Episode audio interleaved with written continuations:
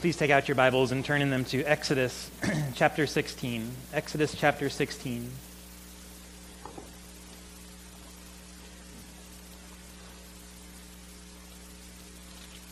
We're going to read for our passage today the very same passage that we read last week, and that is all of Exodus chapter 16.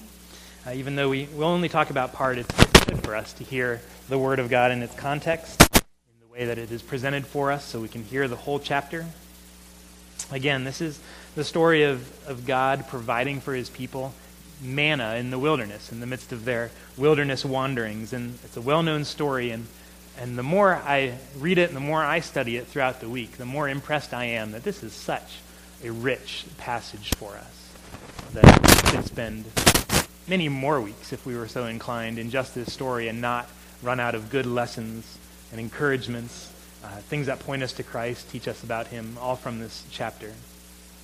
So let's read our passage together here Exodus chapter 16, starting in verse 1. And Please, if you're able, join me in standing as we show our reverence for the reading of the Word of God. Exodus 16. They set out from Elim, and all the congregation of the people of Israel came to the wilderness of Sin, which is between Elim and Sinai, on the fifteenth day of the second month after they had departed from the land of Egypt. The whole congregation of the people of Israel grumbled against Moses and Aaron in the wilderness. And the people of Israel said to them, Would that we had died by the hand of the Lord in the land of Egypt, when we sat by the meat pots and ate bread to the full. For you have brought us out into this wilderness to kill this whole assembly with hunger. Then the Lord said to Moses, Behold, I am about to rain bread from heaven for you.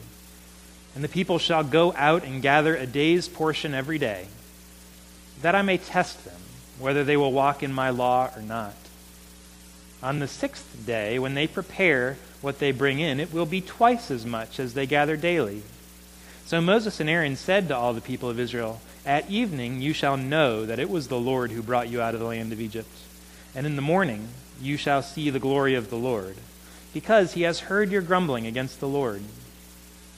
For what are we that you grumble against us? And Moses said, When the Lord gives you in the evening meat to eat, and in the morning bread to the full, because the Lord has heard your grumbling that you grumble against him, what are we? Your grumbling is not against us, but against the Lord.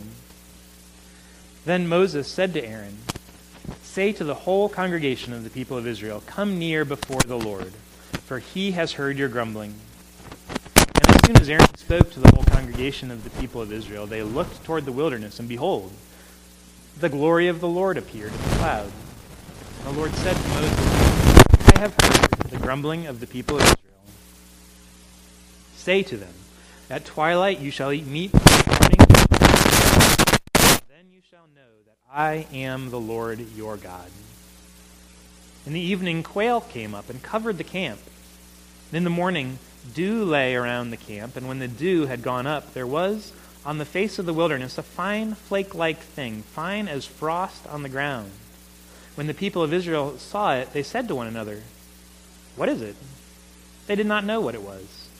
And Moses said to them, It is the bread the Lord has given you to eat. This is what the Lord has commanded. Gather of it, each one of you, as much as he can eat.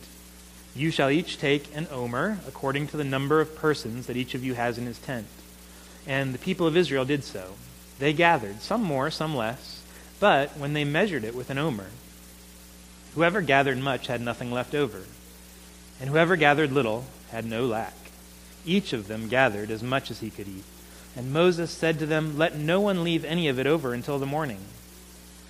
But they did not listen to Moses. Some left parts of it till the morning, and it bred worms and stank. And Moses was angry with them. Morning by morning they gathered it, each as much as he could eat. But when the sun grew hot, it melted. On the sixth day they gathered twice as much bread, two omers each. When all the leaders of the congregation came and told Moses, he said to them, This is what the Lord has commanded. Tomorrow is a day of solemn rest, a holy Sabbath to the Lord. Bake what you will bake and boil what you will boil, and all that is left over lay aside to be kept until the morning. So they laid it aside till the morning, as Moses commanded them. And it did not stink, and there were no worms in it. Moses said, Eat it today, for today is a Sabbath to the Lord. Today you will not find it in the field. Six days you shall gather it, but on the seventh day, which is a Sabbath, there will be none. On the seventh day, some of the people went out to gather, but they found none. The Lord said to Moses, How long keep the commandment? The Lord has given you the Sabbath. Therefore, on the sixth day, he gives you bread for two days. Remain you in his place, but no one go out of his place on the seventh day. So the people rested on the seventh day. Now, the house of Israel called its name manna. It was like coriander seed, white, and the taste of it was like wafers made with honey. Moses said, This is what the Lord has commanded. Let an omer of it be kept throughout your generations, so that they may see the bread with which I fed you in the wilderness, when I brought you out of the land Moses said to Aaron, Take a jar and put an omer of manna in it, and place it before the Lord to be kept throughout your generations. As the Lord commanded Moses, so Aaron placed it before the testimony to be kept. The people of Israel ate the manna forty years, till they came to a habitable land. They ate the manna till they came to the border of the land of Canaan. And Omer is a tenth part of an ephah. Father, we are thankful again for your word, which shows us the character of our God, which makes us wise, teaches us the path of holiness, guides us in the way that is right. We are thankful that you have promised to give your spirit so that we may read it and we may understand it. For it's the work of your spirit to take your word and apply it to us, to teach us, to open the eyes of our heart that we might read and that we might understand and that we might receive it, that we might treasure it, that we might practice it in our lives. Father, may we not be like the man who looks in a mirror and walks away and forgets what he looks like. May we instead take your word to heart. May we hear the message that you have for your people today. Teach us, we pray, in the name of Christ. Amen. Please be seated.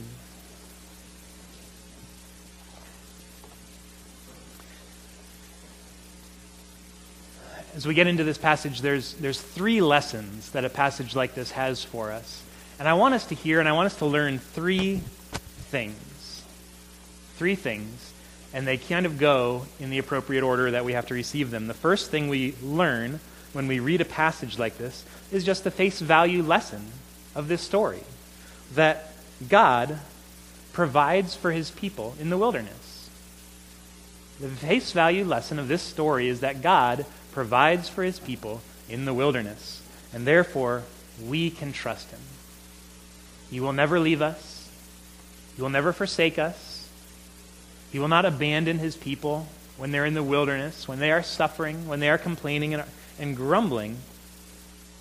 God provides for his people in the wilderness. Some of us really identify with a story like this because, on our own level, we feel that we are in the wilderness. We feel that God has led us into a wilderness, and therefore we hear a story like this, and it simply speaks directly to our hearts and says, Do not fear. God is a God who provides for his people in the wilderness. He gives them water to drink, He gives them bread to eat, He gives them meat and the quail that comes on the camp in the wilderness in the evening. And in the next chapter, God gives water to his people again who are in the wilderness. So there's a very clear lesson. It's almost an obvious lesson, but nothing is obvious to our, our broken hearts. We need to hear this lesson of this passage God provides for his people. Walking with the Lord is not always easy. Walking with the Lord does entail being led into the wilderness. It does entail temptation to grumble, to complain, and yet the lesson is God provides for us. He is trustworthy. He is good. That's the first lesson. The second lesson is related to this, but we are to read a passage like this and not just get the face value lesson, but to see behind that the character of our God. We see the character of the God who provides for his people in the wilderness. We learn that he is loving, that he is faithful, that he's generous, that he's good. We learn that he is the kind of God who, who can listen to his children grumble against him and respond by promising that he is going to rain bread from heaven on them. That's merciful. That's generous. That's kind. This is a God who, who repays our sin against him with his mercy towards us. God provides for his people because he is, in fact, a good and loving father. He wants his people to survive. We saw this last week in, in, when we were looking at the first few verses where it says that when they were to see the manna that the Lord provided, it said they were to see the glory of the Lord. They were to look on the things, the bread, the quail that he provided for him, and to see more than that. They were not simply to see the food, they were to see the character of God in his gifts. He gives them bread and he says, You will look and you will know that it was the Lord who redeemed you out of Egypt. And you will look and you will see the glory of the Lord. So, in every provision that God provides for his people, there is a lesson. In every provision, there is a lesson. They're meant not only to eat, they're meant to understand. This is part of God's discipleship of his people, forming their character. So they're not just eating, they're meant to learn. Learn the lesson of the provision, and that is to know something of the nature and the character of God. They're to know his guidance.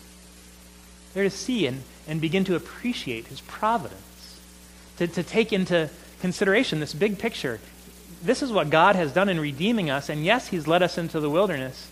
And yes, this is difficult and we're tempted to grumble. But we also see He provides for us in the wilderness. And when we see that, we're to see the glory of the Lord and begin to therefore love Him.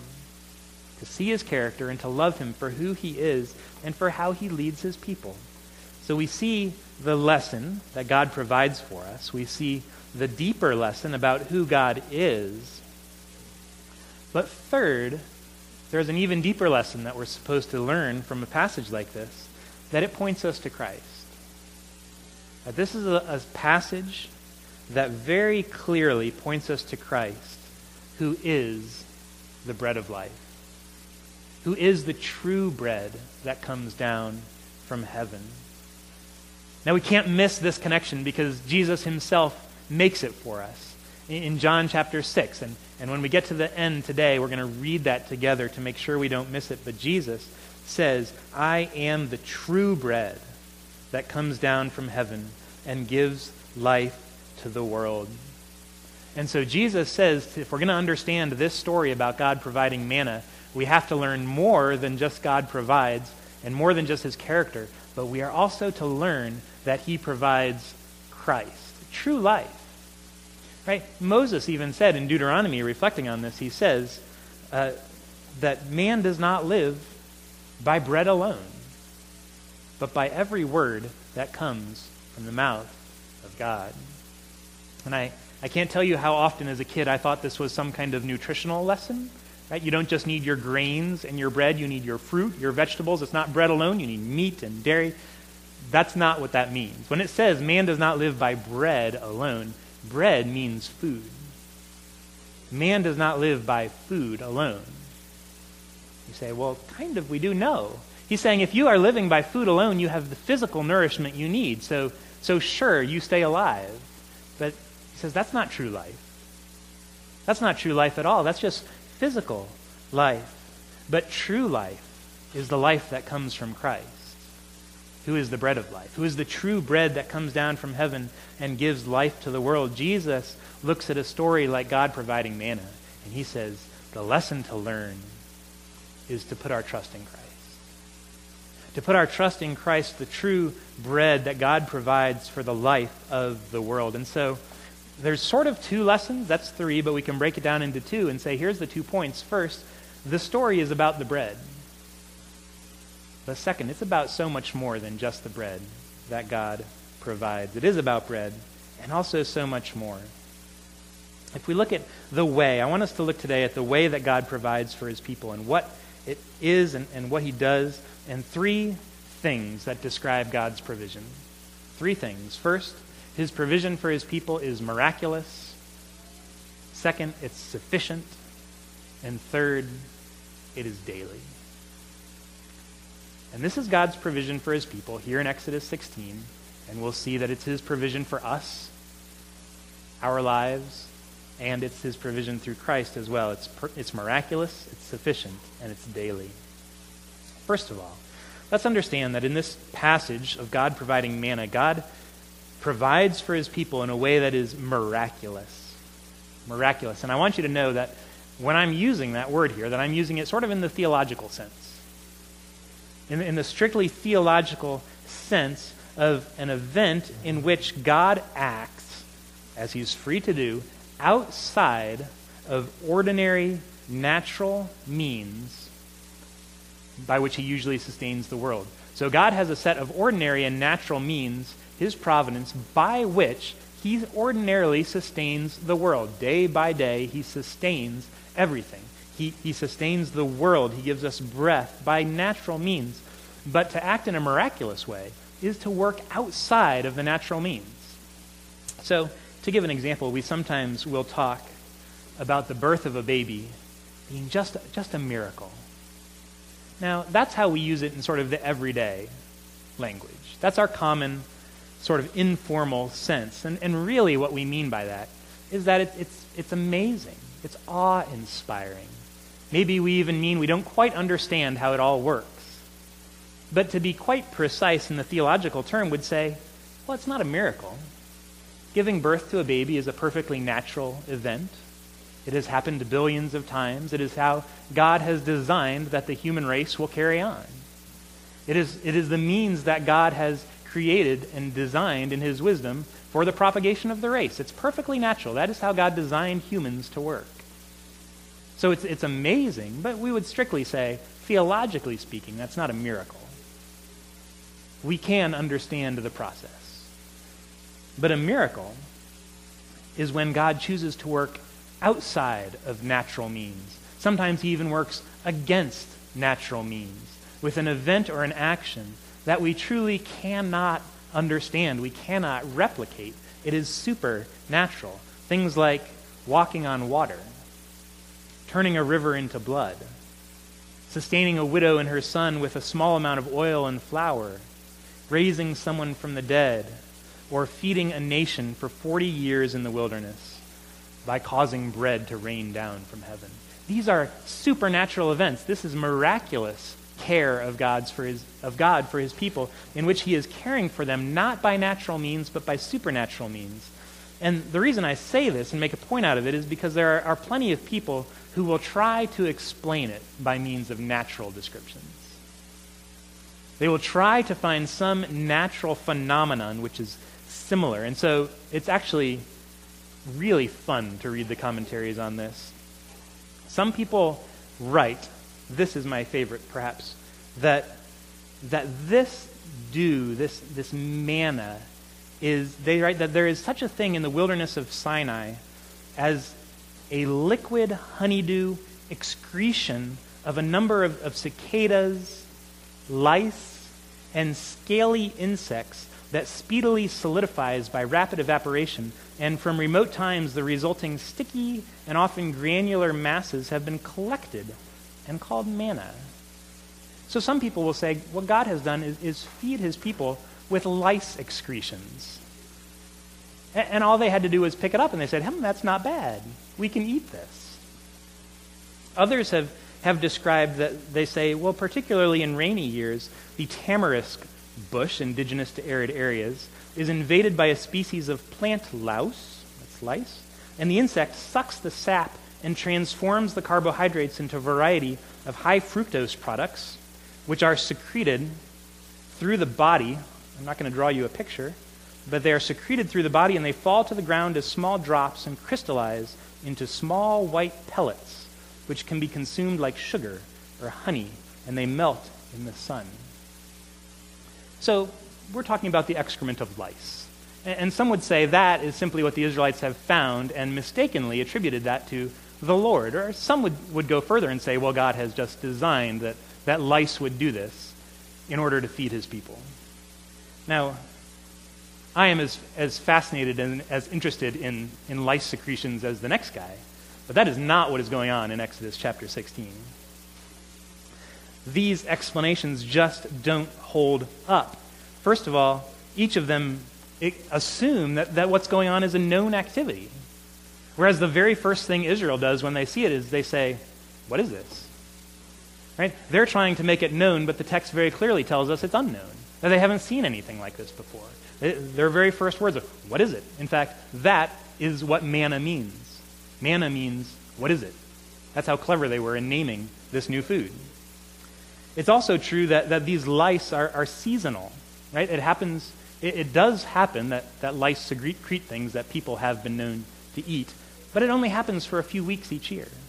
Whereas what we read here is that God provided manna for his people 40 years, day in and day out, every single day for 40 years throughout their wilderness wanderings. Moreover, they cannot explain the purely miraculous fact that five days out of the week, the manna could not be kept overnight. It would breed worms and stink. But on the sixth day, it could be kept till the seventh day without breeding worms. And that pattern repeated perfectly for 40 years. Five days of the week, you had to eat it in the morning because it would breed worms. On the sixth day, you could keep it till the seventh day. What God has done for his people here is miraculously and supernaturally make provision for them in the wilderness where there is nothing to eat, where there is no sustenance for his poor, weary people, where there is no food, where they are complaining because they're truly hungry, and God says, Don't worry. I can feed you in the wilderness for 40 years. We read that God also made it so that their clothes didn't wear out. Their feet did not swell, even though they were walking in the wilderness for 40 years. That He provided for them and He took care of them in such a way that, that they could survive. And, and I wonder if it's also true that, that He made it so that they didn't get tired of manna for 40 years. In fact, we read a couple different descriptions throughout uh, the first five books of the Bible of what the manna was like, and there's different descriptions of what it tasted like. So some of the Jewish rabbis over the years ha- have perhaps wondered if, if God changed the taste of it over time. Because he wanted not just to, to care for the bare necessities of the people that they had food, but he wanted them to like it. He didn't want them to get tired of it, so he would occasionally change the taste. The Bible doesn't say that specifically, but the descriptions are different. And it does point to who God is, that, that he cares for his people. This is the story of a God who has absolutely all the power in heaven and earth at his disposal, and who is more than willing to use that power for the good of his people. And if that means he's going to just rain bread from heaven, that comes down and, and, falls on the ground like frost, but, but then the frost kind of evaporates and there's bread, then he'll do it. He'll do it. He'll provide for them. He is willing to move heaven and earth in order to care for his people. And do you remember what the people are like? Grumbling, sour, forgetful, longing for those good old days in Egypt before God had interfered. They're miserable, but God is merciful. They're grumbling, and God is gracious. That gives me a lot of hope. It gives me a lot of hope that even in my life, God will be the same way. This God who has all the resources of heaven and earth, who has bread in heavenly places, can provide whatever our needs may be. It reminds me in its way of Romans 5 8 that says, While we were yet sinners, Christ died for us. While we were yet sinners, while we were yet in rebellion against God, grumbling with our whole lives against Him, he would give for us the most gracious, most merciful, most generous thing he could do to send his very son to die on our behalf. Because we don't just deserve less than God gives, we deserve the opposite of what God gives. But he is merciful, he's generous, and he gives even miraculously. Why? I believe it's because he wants us to trust him. He wants us to love him.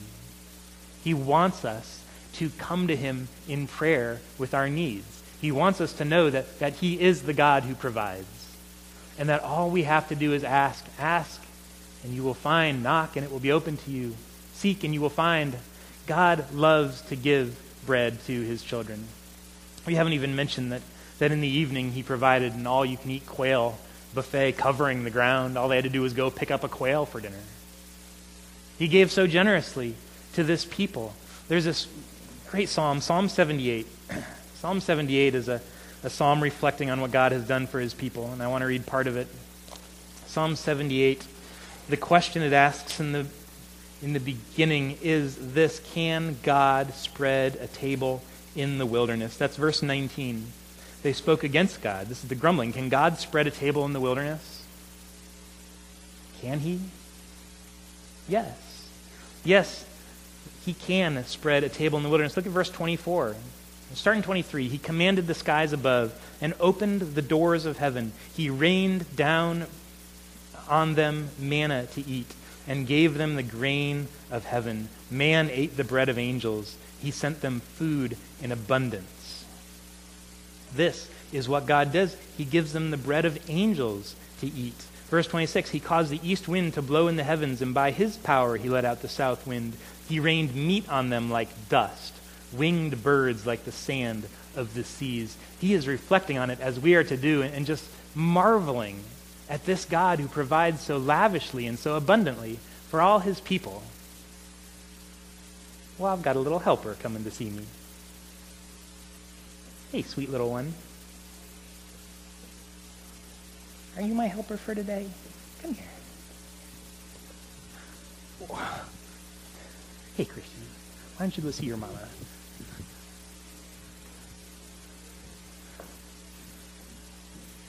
Oh, well, it's a good thing he's so cute. now, here's the question of Psalm 78 Why does God do this? Why, why has he rained the bread of heaven and given us the bread of angels to eat? Look back at verses 5 through 7, he tells us. Verse 5 He established a testimony in Jacob and appointed a law in Israel, which he commanded our fathers to teach their children, that the next generation might know him, the children yet unborn and arise and tell them to their children, so they should set their hope in God and not forget the works of God, but keep his commandments. The psalmist here, he's reflecting on God's provision in Exodus 16 of the works of God, and he says, This is so that our children might learn to set their hope in God. That they will hear about what God has done for the Israelites. They'll read this story of God providing bread and manna in the wilderness and they will learn the lesson to learn to set their hope in God. We are so prone to set our hope on all sorts of other things, aren't we? We are so prone to set our hope on what our hands can provide for ourselves. So prone to set our hope on what we can do, on what seems likely, on whether others will come to our aid. And this psalm says, reflect on the story of Exodus 16, that you can learn the lesson to set your hope on God. His provision is miraculous. His provision is also sufficient, and I want us to see this. Do you believe that God's provision in your life is sufficient? You believe that his provision is sufficient? I think the reality is that most of us, one way or the other, ask that question. Probably every week, maybe more often. Whether we use those exact words or not, in some way our lives ask the question Is God sufficient? Because if I follow him, if I obey, if I do what I know is right, there's going to be sacrifice involved. There's going to be loss involved. There's going to be something else that the Lord calls me to sacrifice this or the other so that I can obey, so that I can follow God. There's, there's trade offs. Something is going to have to die. Maybe it's my pride that's going to have to die. Maybe it's certain relationships, certain professional opinions, certain financial sacrifices. Something is going to be lost. And so the question we ask, when we ask, is obedience worth it? We're simply asking this question Is God sufficient? Can He provide in a way that is sufficient to life. Will God be sufficient? And this passage of the manna in Exodus 16 makes a really big deal out of the fact that his provision was completely and fully and in every way sufficient for the needs of the people, doesn't it? I mean, it doesn't. Manna, I don't know. I don't know. Manna to me doesn't sound real promising at first. It's kind of like dew, this very thin, flaky thing. I'm not tempted for it yet, but God makes a big deal in this passage that it's totally sufficient, that no one went hungry, that each one gathered as much as he needed. Whatever this, this thin, flaky thing was like, it was sufficient for them. It was sufficient. In fact, look at verse 16. This is what the Lord has commanded gather of it, each of you, as much as he can eat.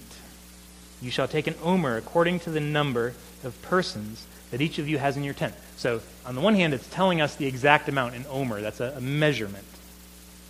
But he also says, as the people of Israel did so, they gathered some more, some less. But when they had measured it with an omer, whoever gathered much had nothing left over, and whoever gathered little had no lack. Now, there seems to me to be another aspect of God's miraculous provision here because he tells them to gather it by the measurement of the omer. But he also tells them, as much as you can eat, whatever you want, it's provided for you.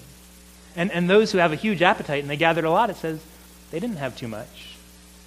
And those who, who were dainty and, and eat like, like little chickens, they gathered what they wanted. And it says it wasn't too little.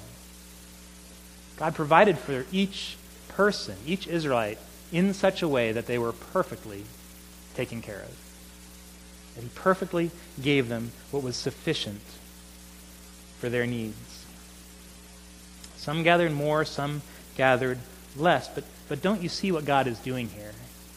God is putting his people through the school of trusting God.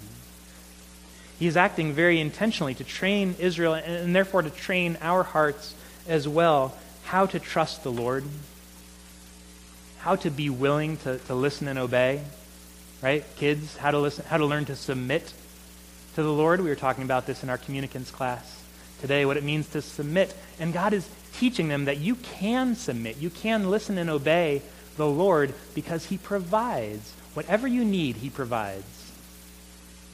And He, he shows Himself totally trustworthy, totally and perfectly trustworthy in providing for them. He wants to teach them that they can trust Him why? They got 40 years left in the wilderness.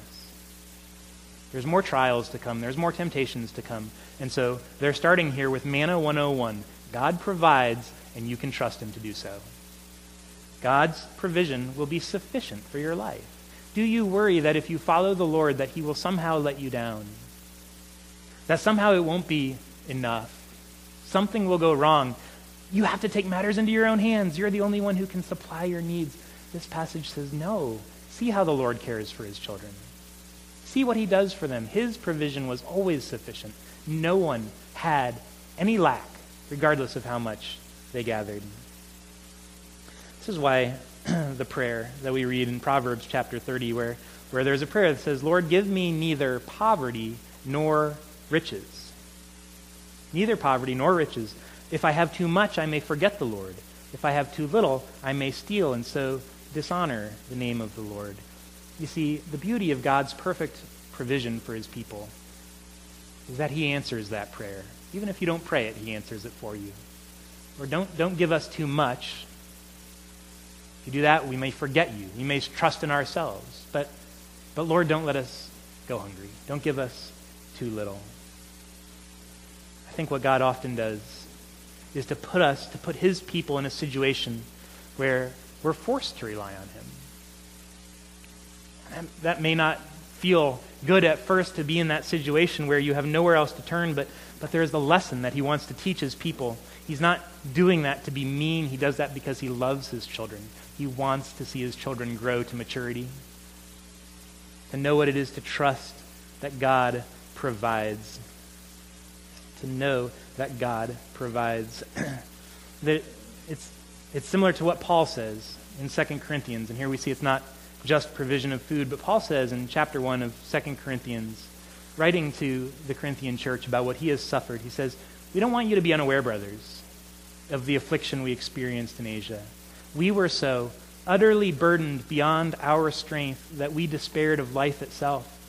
Indeed, we felt we had received the sentence of death. Now, here's what he says. But that was to make us rely not on ourselves but on God who raises the dead. He says, I want you to know how burdened we were utterly beyond our strength. God had brought us into a situation where we had no hope of taking care of ourselves. It was not in our abilities or in our strength to do so, but this was God's purpose of doing that to make us not rely on ourselves, but to make us rely on God.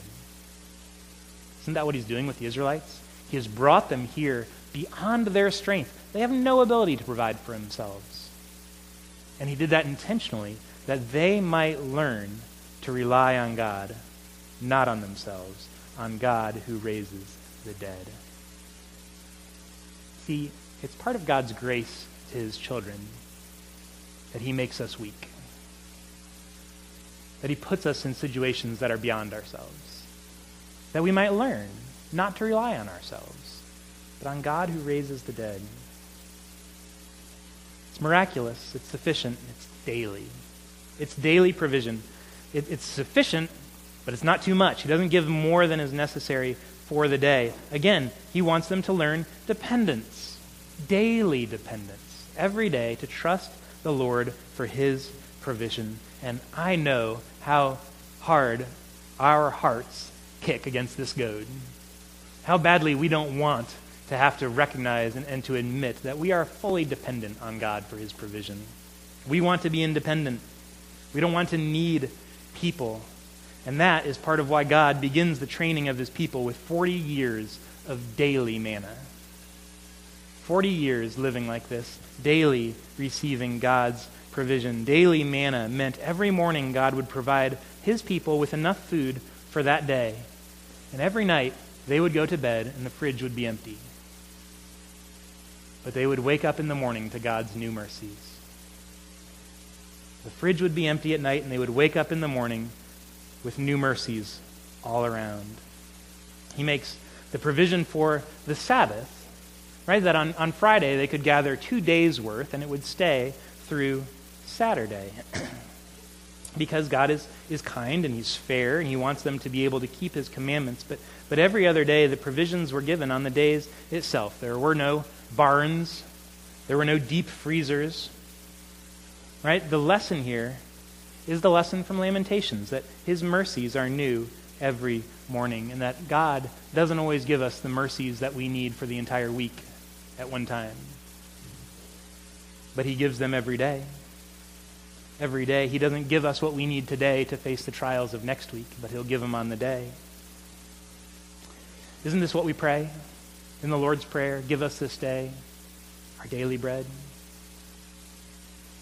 We pray this because God is still at work forming us, forming a people for himself who, who know what it is to trust him, who know what it is to be dependent upon him, who are growing in thankfulness and in gratitude for the list of ways that God shows himself faithful, that he might receive the glory daily.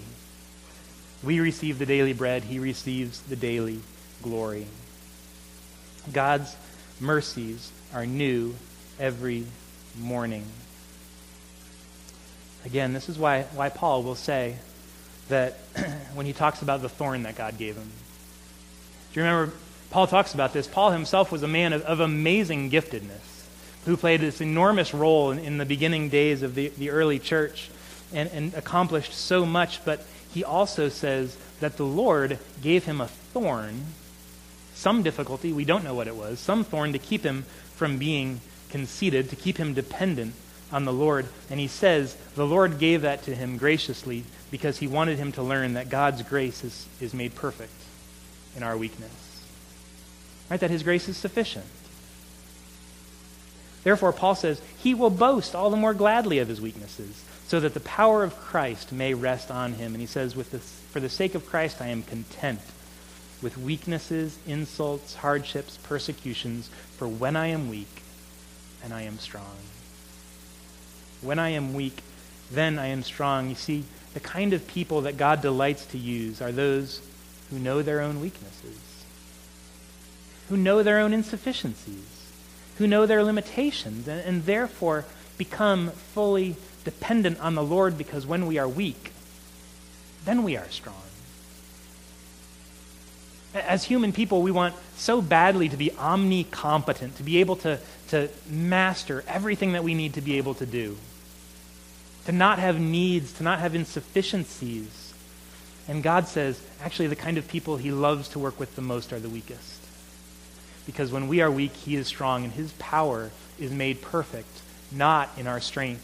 It's not made perfect in our competence. It's made perfect in our dependence, in our trust, in our learning to receive new mercies every morning, and, and to be willing to go to bed every night with the fridge empty and say, The Lord will provide the Lord will provide. God, God may not have you right now on a daily manna diet, but He might. He might. I, I was struck again last night as part of our conversation at the marriage conference that the conversation turned to the difficulties of marriage and the difficulties of parenting and our own inadequacies to the things that God has called us to. And yet, God, in His grace, makes us weak even in these areas that his power might be made perfect through our weakness. We want so badly to be strong. God makes us weak. Now, the provision he gives us is the bread of life. The provision that God gives to his people is the bread of life. Here's what's so interesting, and this is John chapter 6. Christ identifies himself as the bread that God gives. He himself is the gift that God gives to his people every morning. And, and this is why that's so interesting because in Exodus, God has provided bread miraculously for the Israelites who are in the wilderness and who are hungry. In John, Jesus has provided bread miraculously for the Israelites who are in the wilderness and who are hungry. God did it, Jesus did it. But when, when he draws the lesson, he doesn't say, See, God did it, I did it, therefore I'm God. Now that's true, but what he says, God provided bread, I'm the bread. It's not that he's the God who gives it. What he says is, I want you to learn, I'm actually, I'm the bread. I am that which God gives for your life and for the life of the world. I am the miraculous provision that God gives for his people. I am the perfectly sufficient provision that God gives for his people. I am the daily provision that God gives for the life of his people. See, the story of manna is not just about the manna. It's not just about the bread that God gave to feed people. What a mundane need they had to eat, and God fulfilled it. But it's to point us to the far greater provision, not the physical bread, but the bread of life. Jesus himself that God would look on his weary people in the wilderness of this world and he would see their grumbling and he would know what they needed, not just bread, because you eat bread and you die. They needed true bread, living bread. They needed Christ. We need Christ. And Jesus says that what your heart needs day by day by day is Christ the true bread that comes down from heaven. And I, I read this in Exodus 16 where it says, a, a day's portion every day. Gather a day's portion every day. And I, and I want to say to us what we need is to go to Jesus and to gather from him a day's portion every day. To receive his grace for our lives, to receive his mercy, to receive his life, and to say, it is going to be okay to be weak. It is okay to be poor because we have Christ every morning. Every day, his mercies are made new for his people. Amen. Let's pray together. Father, we give you thanks for, for Jesus, for our Savior, for the true bread of life that you have given to us when we are hungry in the wilderness.